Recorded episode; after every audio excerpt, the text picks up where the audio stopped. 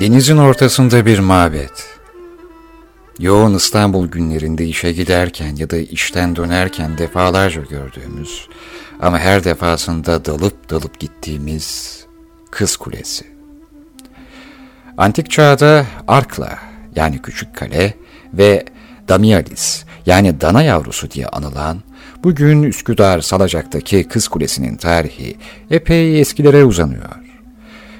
Önce 410'da Atinalı komutan Alkibiades, Asya'dan kopan bu kara parçasına boğazdaki gemileri denetlemek için bir kule inşa ettirdi.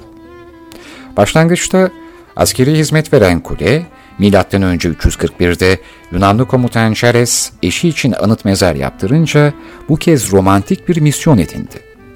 Ama burası Boğaz'ın o kadar önemli noktasındaydı ki asırlar boyunca kaderi hep başa döndü. 1500 sene sonra kule şehrin savunması için yeniden önemli hale gelince 1143 ve 1178'de hükümdarlık yapan İmparator Manuel Komnenos buraya yine kule yaptırdı ve gemilerin peşine düştü. İstanbul'un fethi döneminde Fatih Sultan Mehmet, Venediklilerin üst olarak kullandığı mekanı yıktırdı ve yerine küçük bir kale yaptırıp toplar yerleştirdi. Ancak burası savunma kalesi olmaktan ziyade bir gösteri platformuydu. Eğlenceler ve kutlamalarda şehirde çınlayan toplar buradan atılırdı. Yani Kız Kulesi'nden. Kız Kulesi 1510'daki depremde zarar görünce Yavuz Sultan Selim döneminde onarıldı. Çevresi sığ olduğu için 17. yüzyılda kuleye bir de fener eklendi ve burası deniz fenerine dönüştürüldü.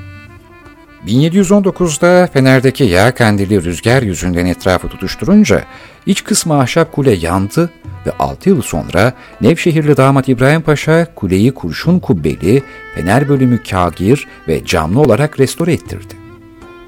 Kız Kulesi Osmanlı'nın çöküşünde bambaşka bir hizmet verecekti. Önce 1830'daki kolera salgınında, ardından 1836'da veba salgınında karantina hastanesine dönüştürüldü ve hastalıkların kente yayılması bu şekilde önlenmeye çalışıldı. Kız Kulesi'nin Osmanlı'daki son büyük onarımı 2. Mahmut dönemindeydi. Osmanlı barok tarzındaki bu restorasyonda kuleye dilimli kubbe eklendi. Ünlü Hattat Rakım'ın yazısıyla kapısına sultanın tuğrasını taşıyan bir kitabe yerleştirildi. 1857'de buraya yeni bir fener yaptırıldı. Cumhuriyet döneminde çeşitli onarımlardan geçen kule, 1959'da Deniz Kuvvetleri Komutanlığı'na bağlı Boğaz'ın deniz ve hava trafiğinin denetlenmesini sağlayan radar istasyonuna dönüştürüldü. 1983-1992'de denizcilik işletmelerine bırakılan ve ara istasyon olarak kullanılan Kız Kulesi, 1995'te yeniden onarılıp 2000 yılında kapılarını ziyaretçilerine açtı. Ve kuledeki talihsiz prenses. Belki birçoğunuz da bunu bekliyor, bu hikayeyi merak ediyorsunuz. Efendim pek çok efsaneye konu olan Kız Kulesi hakkındaki en bilinen efsane, kadere karşı koyamayan kral ve kızı hakkındaydı.